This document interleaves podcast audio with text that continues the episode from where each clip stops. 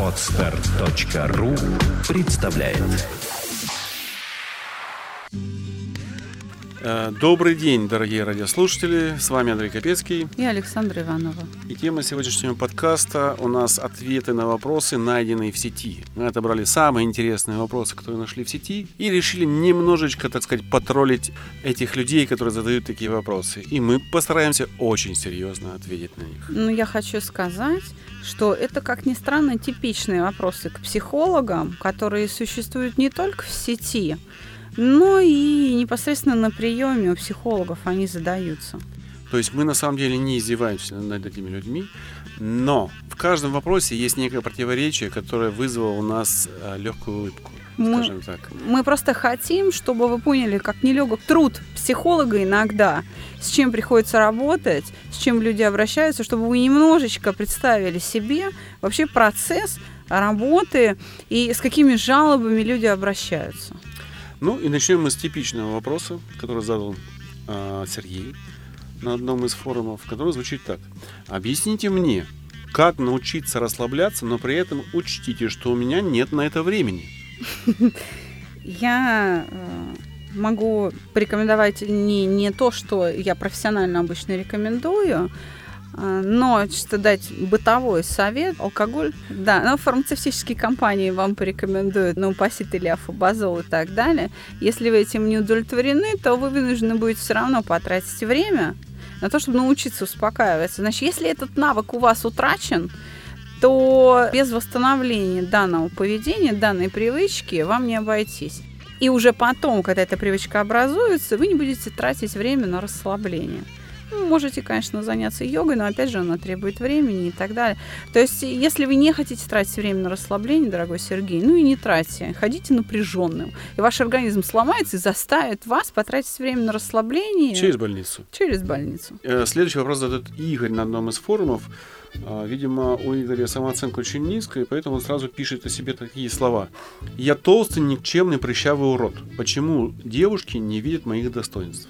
Вы, в общем-то, ответили на свой вопрос, Игорь. В бытовой ситуации я бы, наверное, сказала, посмотреть на себя в зеркало, это вам ответ на ваш вопрос. Но так э, никому же не известно о ваших достоинствах. Чтобы девушки видели ваши достоинства, вопрос должен был э, звучать так. Я умный, богатый, красивый, здоровый, хорошо образованный мужчина, почему он не видит моих достоинств? Тогда было бы понятно.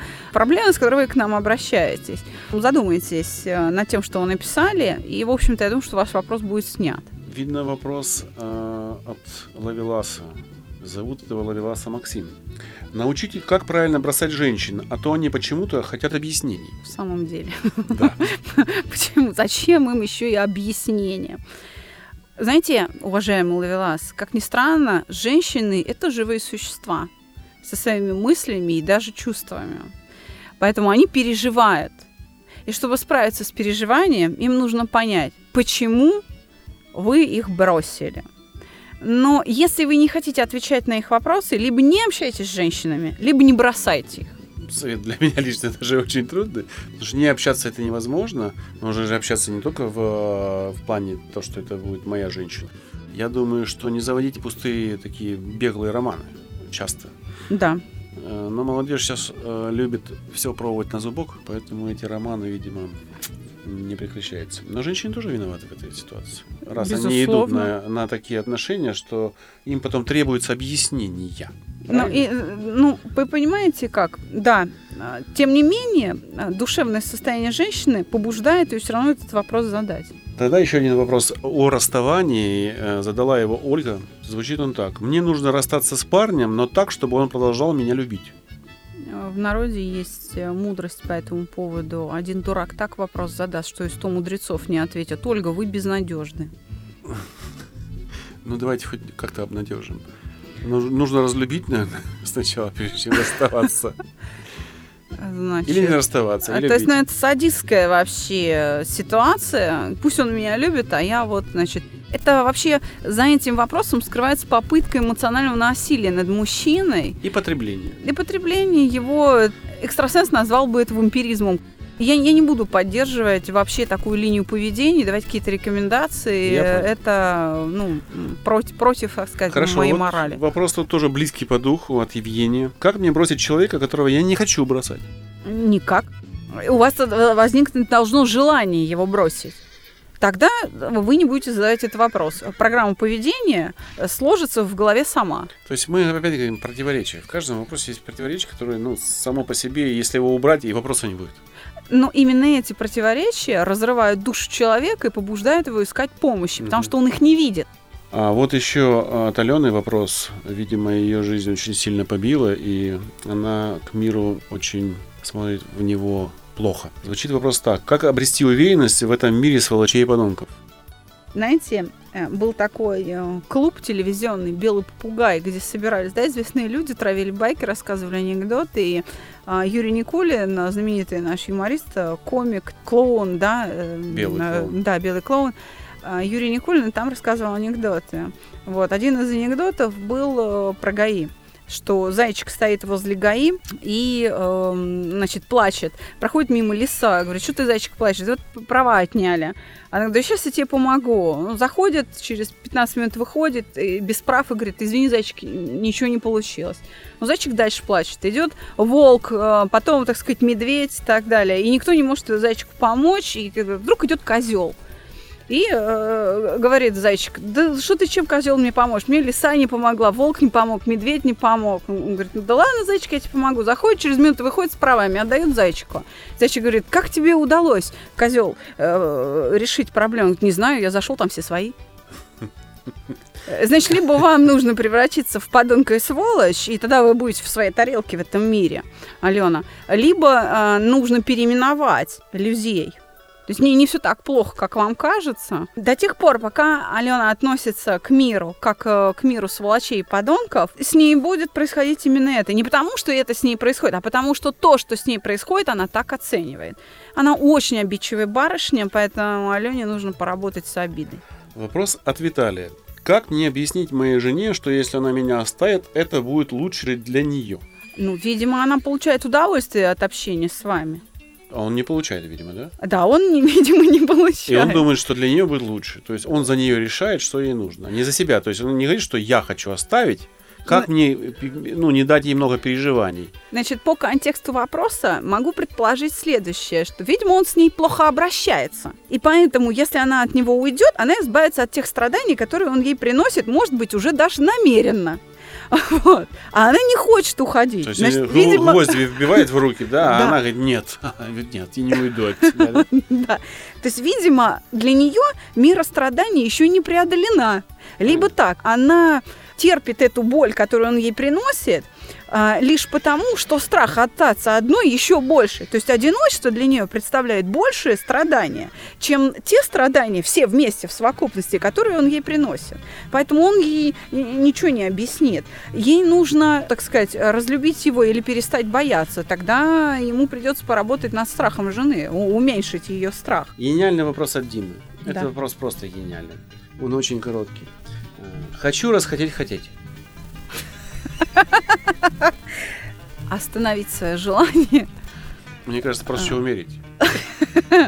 Вы знаете, над проблемой а, контроля своих желаний человечество работает всю свою историю. По этому поводу созданы такие практики, как йога, цигун, а, даосская философия, религии мировые созданы, вся- куча молитв, а, медитаций. та- И все равно желания вылезают из людей. Поэтому, чтобы вас не обнадеживать, хочу сказать, что, к сожалению, это невозможно.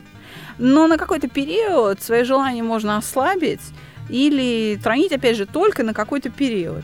Ну, либо вы будете медитировать, использовать как какие-то, так сказать, древние практики, при этом прикладывая усилия, и не один месяц, а может быть не один год, либо, так сказать, ваш организм должен измотаться и сломаться. То есть, как это происходит, например, в случае там с нервной анорексией, когда у человека пропадает аппетит, и он и правда не хочет есть, и умирает голодной смертью, не потому что ему нечего кушать, а потому что он не может заставить себя съесть это. Здесь а, вот а, варианты такие. Василиса постаралась, э, вопрос лежит в этой же плоскости, но чуть другой. Как мне перестать чувствовать и начать наконец нормально жить? У меня есть друг, доктор остеопатии Европы. У, него частная клиника в центре Москвы, напротив Кремля. Он проводит остеопатические вот эти сеансы, процедуры. И они до, довольно болезненные бывают, потому что когда человек приходит с больной спиной, там, больной ногой и так далее, мышцы, они болят. И тоже люди задают именно этот вопрос, как мне перестать вот это чувствовать на, на ваших процедурах потому что иногда это нестерпимо. Он всегда предлагает одно и то же. Он говорит, «Э, я могу предложить коньячку. Когда человек говорит, что он за рулем, он говорит, тогда клизму с коньячком. Ну, Василиса, понимаете, в чем дело? Перестань чувствовать невозможно. Вопрос в том, что вы хотите чувствовать. Фактически это мольба о чувстве покоя. А фактически она говорит о том, что я хочу просто успокоиться. И вот это состояние успокоения, она э, будет считать, что она ничего не чувствует. На самом деле это просто такое чувство. Чувство покоя. Вот это то, что ей нужно сделать, успокоиться. Но это ответ на данный вопрос, на данную мольбу, он э, возможен лишь э, тогда, когда вопрос будет более распространенным. То есть нужно понять, что за жизненная ситуация вызывает в ней вот это напряжение, какое чувство она хочет преодолеть. Соответственно, если это обида, значит, обида, вина, вин, ну, надо убрать вину, стыд. Это какое переживание? Или все вместе? Так не бывает. У нас есть хороший муж Виталий, который задает вопрос. Я боюсь свою жену. Хочется, чтобы она тоже меня боялась. Я не, я, не могу читать эти вопросы, меня, меня разбирает смех просто. Извините, я, я по-доброму смеюсь. А, уважаемый Виталий, отрастите бороду, сделайте наколки, перестаньте мыться, возьмите в руки что-нибудь тяжелое, а, начните драться. я, не знаю. Мер на самом деле много, я не понимаю, почему Виталий не видит э, ответ на этот вопрос. Но, судя по всему, он, он очень любит свою жену. И, в общем, видимо, его ситуация тоже безнадежна. А, видно, жена просто в раза в три больше, чем э, Ну, знаете, этим характеризуются, например, ежики. У ежей самка ежа, ежиха, она раза в три больше ежика так вот, э, на всякий случай. Поэтому, знаете, если мы говорим о семействе ежей, то, в общем, это абсолютно безнадежная ситуация. Природа так предусмотрела. Поэтому, ну, вот как-то так. Теперь вопрос с другой стороны. От жены. Зовут жену Ольга. Раздражает, когда мой муж угрожает меня убить. Как не раздражаться? Дайте сдачи. Нет, она спрашивает, как не раздражаться? То, что она делает, может, она его ножами исколола уже, но ей не хочется раздражаться по этому поводу именно раздражаться? Как не раздражаться? Знаете, поскольку, поскольку совет э, с, э, по поводу клизмы с коньяком уже был, повторяться не хочется, то ну, э, у японцев в офисах 10 тысяч лет уже введено в традицию, в культуру макивара. Заведите чучело мужа. Вот. И бейте его. Да, и объясняйте с ним по поводу того, что как, как не раздражаться. Как ты меня раздражаешь. Выпускайте парки таким образом. А, покажите мне, как вы работаете, только не на мне. Мне нужно принимать решение, взять вас к себе психологом или нет. приводите друга, желательно не одного. Значит, статистически достоверная выборка методами э, доказательной медицины требует 42-45 экземпляров. Значит, найдите, пожалуйста, 45 экземпляров ваших друзей. Которые пьют. Проблемы идентичные ваши. Приводите. Э, и тогда статистическая выборка будет достоверной. Это позволит вам принять решение, нанимать или не нанимать меня на работу качестве психолога. А вот еще вопрос замечательный. От сильной и уверенной в себе женщины. Она так и пишет. Я сильная и уверенная в себе женщина. Я никогда не жалуюсь ни на какие свои проблемы. Почему меня все считают беспроблемной и никто не хочет помочь? Ну, вы же скрываете, вам же в разведке надо работать. Вы же скрываете, что у вас есть проблемы и что вы можете нуждаться в помощи. Вы же сами создали эту иллюзию. Научитесь жаловаться, научитесь просить помощи, это не стыдно. Более того, вашим друзьям или мужчинам, которые рядом, это может быть приятно, что они э, получают тем самым возможность избавить вас от э, какой-то неприятности и доставить удовольствие, почувствовать себя при этом лучше рядом с вами. Надо научиться жаловаться. Надо научиться просить поддержки, и это нормально, это хорошо. Кому-то нужно переставать учиться не жаловаться. А ей надо учиться да, жаловаться. Да, э, мы уже, помните, у нас был подкаст о нытиках. Угу. это две крайности, но да, если, знаете, как современная медицина в США столкнулась с проблемой, что э, люди, находящиеся в реанимации, больнице, чья жизнь под угрозой, э, отвечают на вопросы врача «I'm fine». Понимаете, невозможно добиться жалоб. Соответственно, если человек ни на что не жалуется, прибор не может показать, в каком месте болит. И, и, соответственно, врач не может принять меры, пациент погибает, потому что он э, всячески пытается скрыть, что ему плохо. Ну вот, девушка, если вы, э, в общем, американский пациент, то, ну, вы так и погибнете. Ну, да, I'm да. Fine. Да, со словом I'm fine вас похоронят, и это будет на огромной надписью у вас на, на плите могильной. Вместо имени и фамилии. I'm fine. I'm fine, да. Александр говорит, что он прочитал очень много книг по психологии и пишет, что это бред какой-то. Докажите, что это не так. Вот это невозможно доказать, потому что это бред. Я сама с этим согласна. И, знаете, может быть, кто-то из специалистов возьмется доказать обратное, но не я. Вот я точно могу, я даже с вами соглашусь, по этому поводу могу еще отдельных подкастов 50 записать.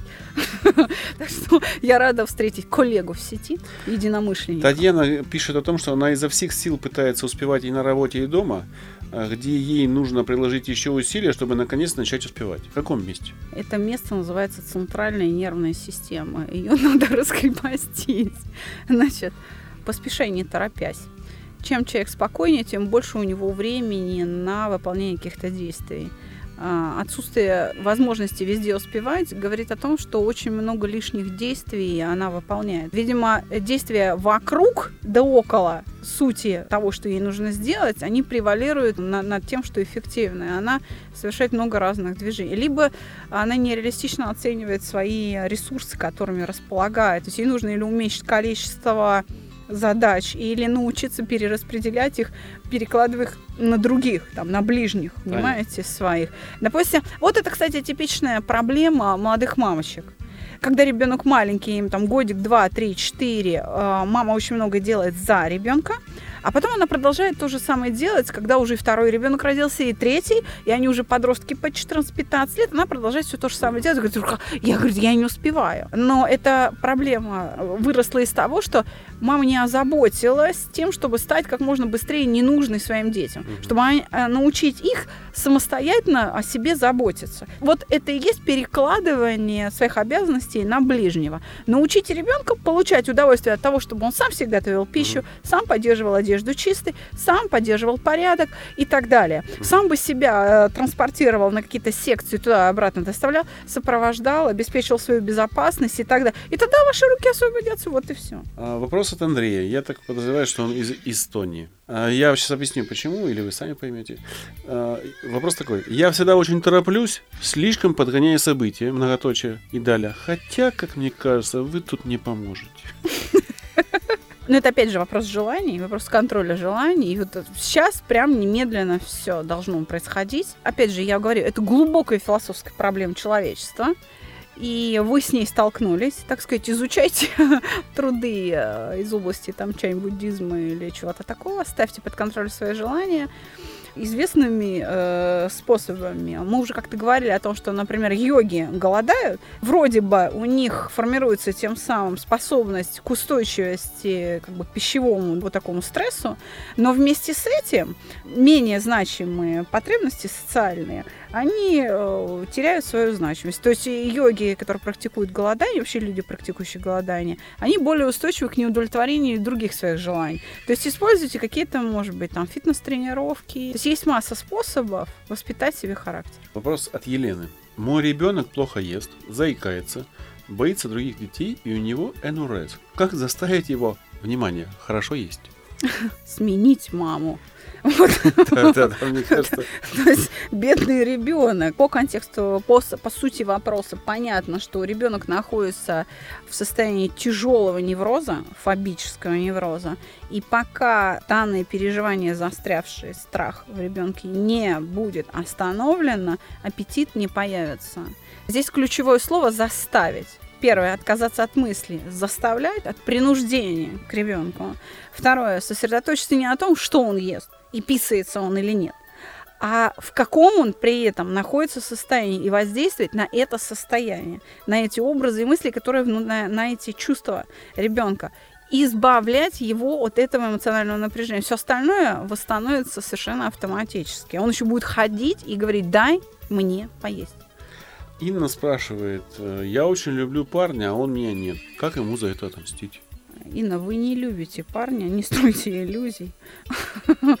Эта обида, э, видимо, длящаяся, она уже превратилась в гнев за счет истощения психических структур. Поэтому у вас возникают мысли о мести. Ни о какой любви здесь речи не идет. Мы сейчас говорим о неудовлетворенной потребности общения с данным человеком. Галина спрашивает, он меня бьет, издевается и постоянно угрожает разводом. Вы можете объяснить ему, что развод это уже слишком? Вы знаете, это не может вам объяснить даже он. Поэтому я думаю, что это безнадежная ситуация. Я думаю, что вам, может быть, самой стоит уже э, подумать о разводе и, в общем, согласиться с мужем. Или, может быть, стать даже инициатором, потому что, в общем, ваша жизнь, судя по тому, как мы вот прочли вопрос, ваша жизнь под угрозой. Мало того, я думаю, что если вы согласитесь, он вас перестанет и бить, и издеваться. Да. Если вы не согласитесь, а если вы потребуете развода. Да, потому что он на самом деле добивается этого. Да, он вот, а вы никак не хотите это. Развод это, кстати, не всегда плохо. Развод иногда бывает и благом. И вот напоследок такой вопрос от Боба. Не знаю, почему Боб, но вот Боб. Мы сейчас узнаем. У меня очень-очень сложная проблема. Уникальная просто. Я был уже у многих психологов, никто не помог. Чем вы лучше? я не знаю, о предпочтениях в отношении женского пола у Боба. Ну, у меня красивые медово-пшеничные кудри, серые глаза, стройная фигура, диплом психолога года Европы. А, в общем, и медаль Фрейда. Да, медаль Зигмунда Фрейда за достижения в области психологии, полученную на 10-м международном конгрессе в Ганновере в Германии. Может быть, это будет аргументом. Поэтому рискните еще разок. Боб. Ну что ж, дорогие слушатели, мы постарались немножко с юмором где-то серьезно ответить на нетипичные вопросы, на типичные проблемы, выбранные с интернета. Надеюсь, нам это удалось, и мы надеемся еще продолжить такие подборки. Будем для вас искать вопросы, и в следующем подкасте мы хотим сделать типичный вопрос, который уже более серьезный и действительно задаются людьми, которые обращаются к нам за помощью. Да, и э, те животрепещущие вопросы, которые вы нам присылаете, тоже входят, э, мы их перемешиваем так скажем, э, с вопросами из сети, угу. э, пишите. Не обязательно писать нам в личку. Нам, конечно, очень приятно, что вы пишете в личку ВКонтакте. Ну, можно написать непосредственно на да, написать. на постере оставить или прям в комментах, э, пожалуйста, мы будем только рады. Мы не стесняемся отвечать на какие-то публичные вопросы. Для нас это даже благо.